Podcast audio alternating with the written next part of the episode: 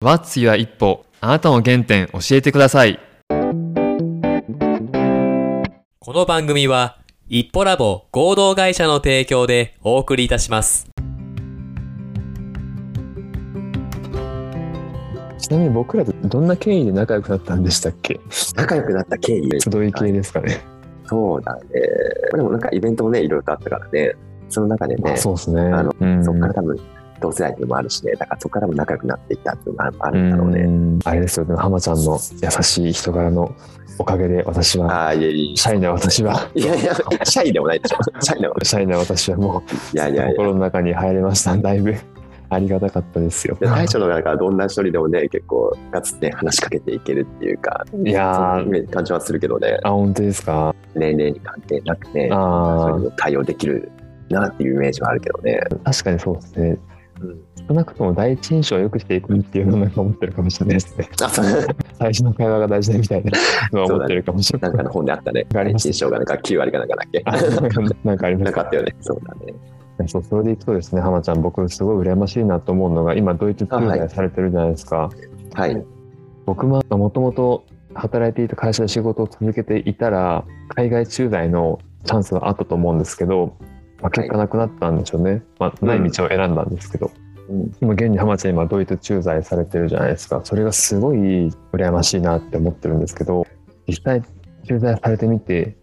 今、どんな感じですか？そうですね。実際、こっちに来て、まあ仕事はもちろんあの、その日本にいたから何回かこっちにも、あのドイツの出張する機会はあって、まあいろいろと話は聞いてたんで、うん。まあ、実際生活してみて、本当あの、まあ、仕事の面はないところもあるんですけど、ドイツは本当にもう生活がしやすくて、うん。あの子供でも生活しやすい。まあ、例えば今、ドイツのミュンヘンなんですけど、まあミュンヘンですか？はい、ミュンヘンですね、今。家の周りで公園もいっぱいありますし、そのスーパーも徒歩店とか、まあ、スーパーも多くあるので、で駅も、まあ、電車、バス、あとはトラムっていうその路面電車ですね。ところも、あの、非常にあの使い勝手がいいので、で生活はしやすいですね。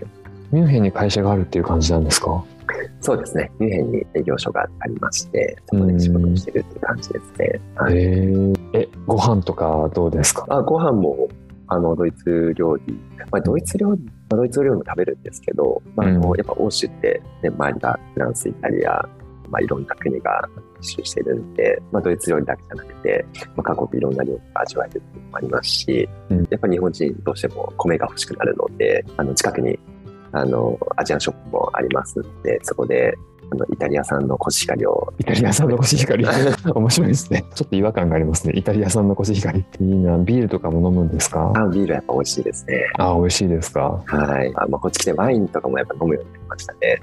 ああの、あんまり日本で飲んでなかったんですけど、こっちはやっぱ安く手に入って、いくらぐらいくらいだろう。10ユーロ、8から10ユーロぐらいで、本当にや安くて価格で結構美味しいワインが、多分日本で言ったら販売してるのが多分3000とか4000とかぐらいで売ってるようなワインが、こちらは10ユーロぐらいで、感覚的なそのぐらいで飲んでるのかなっていうイメージですね。うん、ちょっとドイツ国内で作ってるから安いとかっていう感じなんですかね。日本にね、あの輸出したらその輸出で輸入するときにうんあの関税がかかってくるので、そういう点でドイツで、ドイツとかまあフランスとか、うんうん飲んだらやっぱり安く飲めますね。うん、同じ EU 内だから安く流通できてるっていう感じなんですかね。フランスとかから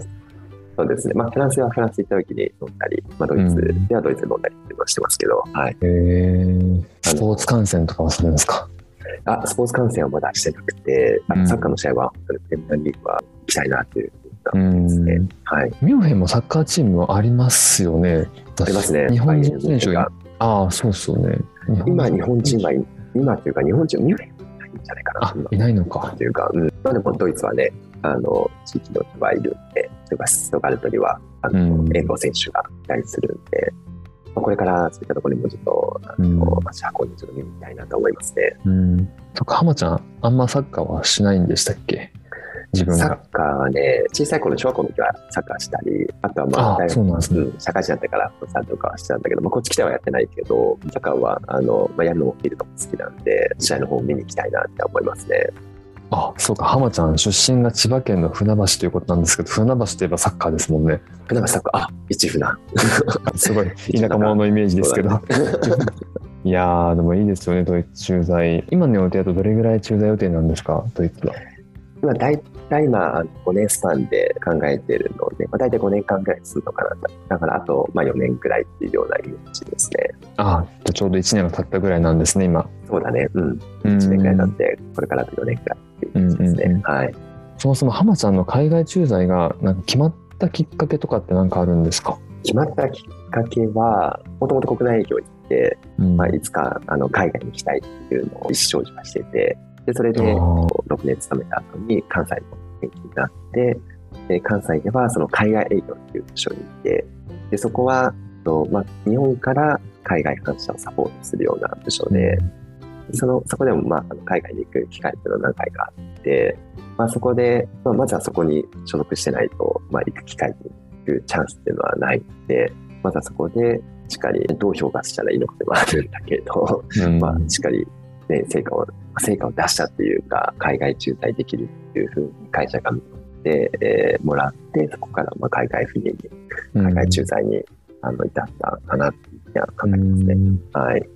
じゃあもうずっと言い続けてたんですね海外に行きたい海外に駐在したいっていうのをそうだね。やっぱり海外営業にいるときに、やっぱりその意思表示をしないと、まあ例えばどっかの国がじゃあ一つ席が空きますなったときに、やっぱ手を挙げてないと、うんなかなかね、上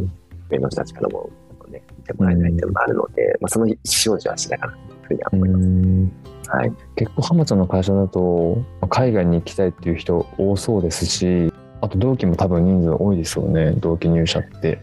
まあ、同期は多いですけれど、まあ、同期って言っても、あの、いろんな部署があるので、うんあの、そんなに自分の部署でそこまで同期がいっぱいいるっていうよりは、まあ、幅広く、その30代も上も下もいるので、まあ、その中でっていう感じですね。うん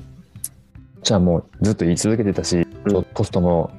空いたしっていうことで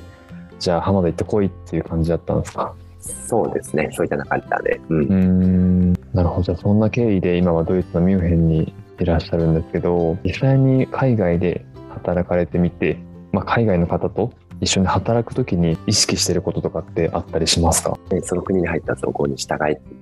言葉通り、やっぱりその文化とその生活、まあ、仕事スタイルと、あとは考え方になるべく、まあ、寄り添うっていうか、それを意識した上で仕事っていうのはやっぱしてますね。うん。日本は、あの長時間労働っていうか、うん。長く働けばいいっていう、まあ、考えがまだ一部残ってのはありますけど、やっぱり欧州ってそういったものじゃなくて、うん。きっちり時間っていうのは限られてて、その中でいかにどう成果を残すかっていうところをやっぱり意識して、うん。より意識して今そうですね、仕事には取り組んでますね。あとはやっぱりその一つ交渉をとっても、やっぱりそのドイツはドイツ、その各国他の周りの国ってやっぱりそういったものは違うっていう話もよく聞きますので、まあ僕はまだこっち来てそこまで経ってないんで、そんな経験はないんですけど、まあそういったところも意識してこれからは仕事はしたいには考えてますね。うん今の浜ちゃんが所属しているまあミュンヘンの事務所ですかねそこって人数どれぐらいいて日本人と現地の方々の割合ってどれぐらいなんですか？割合はだいたい、えっと、数十人で、割合は、えー数十人に対して数人っていう感じですね。じゃあもう大半が現地の方々っていう感じそうですね。現地の方が多いですね。はい。もう慣れましたか？いやまあそう、まあ、一緒に働くこと自体は、はい、あの、なりましたけど、まだまだやっぱ日本に来ると、やっぱこっちの仕事も違うので、だからやっぱ、まだまだ大変なことをまあできてないっていうのがいっぱいありますね。うんはいあの思うんですけどやっぱ仕事のことでこうお互い理解しようってやっぱ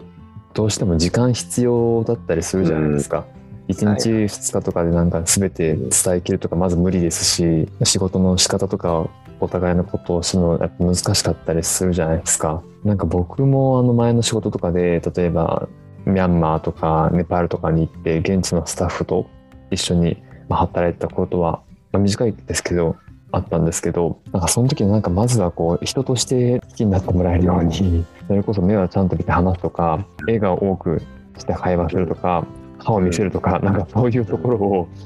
意識してたんですよね。それって、うん、すごい大事だと。あ大事ですよね。うん、大事だと思うわ。うんなんかそういうところから始めていってなんとかギリギリなんかこう信頼作っていくみたいな 感じだったんですけどはいはい。まあさすがハムちゃんも1年ぐらい経ってるんでもうあれですかね現地の人ともいい関係ができてきて仕事も楽しいっていう感じですか、ちょっと今までがコロナ禍っていうのがあったんで、あのコミュニケーションっていうか、対面でのフェイスとフェイスでのコミュニケーションっていうのはまたそんなには取れてなくて、ああそうなんですねまあこれからっていう感じですね。だいぶその辺のルールもドイツも変わってきてるので、うんはい。ので、まあこれからっていう感じですね。うんなるほど、はいなんか今やあの浜ちゃんの奥さんとかお子さん2人もドイツにいらっしゃると思うので家族同士の付き合いとかもこれから増えていきそうですよね社員さんと。そうですね。やっぱこっち来たら、あの日本人っていうのはやっぱ限られてるので、子子供にしても奥さんにしても、やっぱ日本人同士のコミュニケーション、コミュニティっていうのはやっぱ大事にしていってほしいですし、やっぱ世界人やっぱ大事にあの、うん。作り上げていってますね。うん、なんかあの聞くところによるとまあ浜ちゃんの今お二人の子供のうち息子さんででこれからサッカーを習わせると。でドイツでサッカー選手にして大金持ちにさせて 将来はだみたいな反対だみたいな。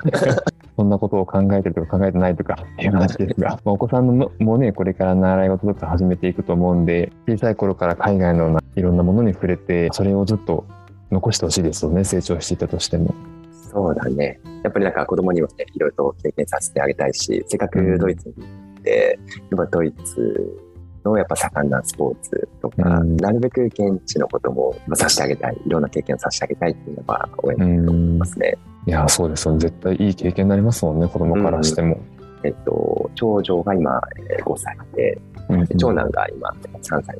と、ああ、うんそうなんですね。長男はね、ちょっと覚えてるかどうかってね怪しいんだけどね、そのドイツで生活したことがね。まあ、でもうん何かしらはね、ね、少しはちょっと残ってるかなっていうのをちょっと期待して、そうですよね。そっか、あと駐在予定があと4年間ある感じ。ぐらいかなっていうあぐらいはい。そうなると、息子さんは7歳とか8歳とか、それぐらいまでっていう感じなんですね。そうですね。うーん僕の場合はその小学校低学年6歳とか7歳とかの時の記憶あってはいはい。僕残ってないので浜ちゃんの息子さんもあと4年だったら7歳とか8歳とかですもんね。そうだよね。そうだよね。あんまり幼稚園の時の記憶ってね、なんとなくは思い出せるけどね、具体的に何してたかなんて覚えてないよね。ということはあれですね駐在を2回連続していただいて10年間いてもらったらいいと思います。そうね。僕も遊びに行けますねそしたら。待ってます。いつでも来てください。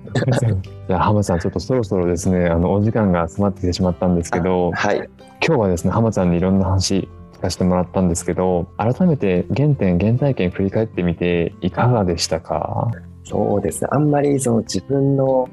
まあ、原体験というか今の仕事を振り返る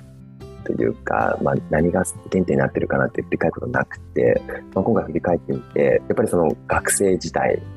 に経験したことが何かしらやっぱりまあ残ってるなっていうふうには感じましたね。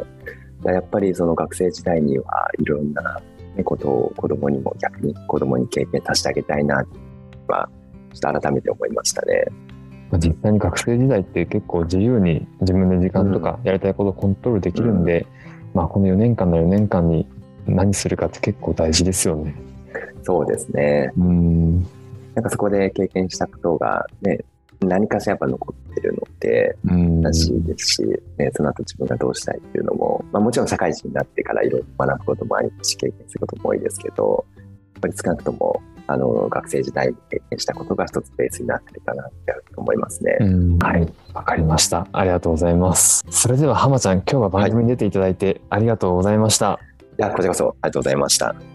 この番組はリスナーの皆さんからのご感想、メッセージもお待ちしております。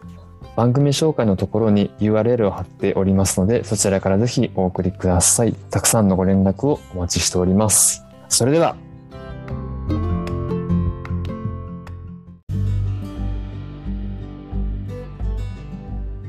今日も聞いていただきありがとうございました。また次回の配信をお楽しみに。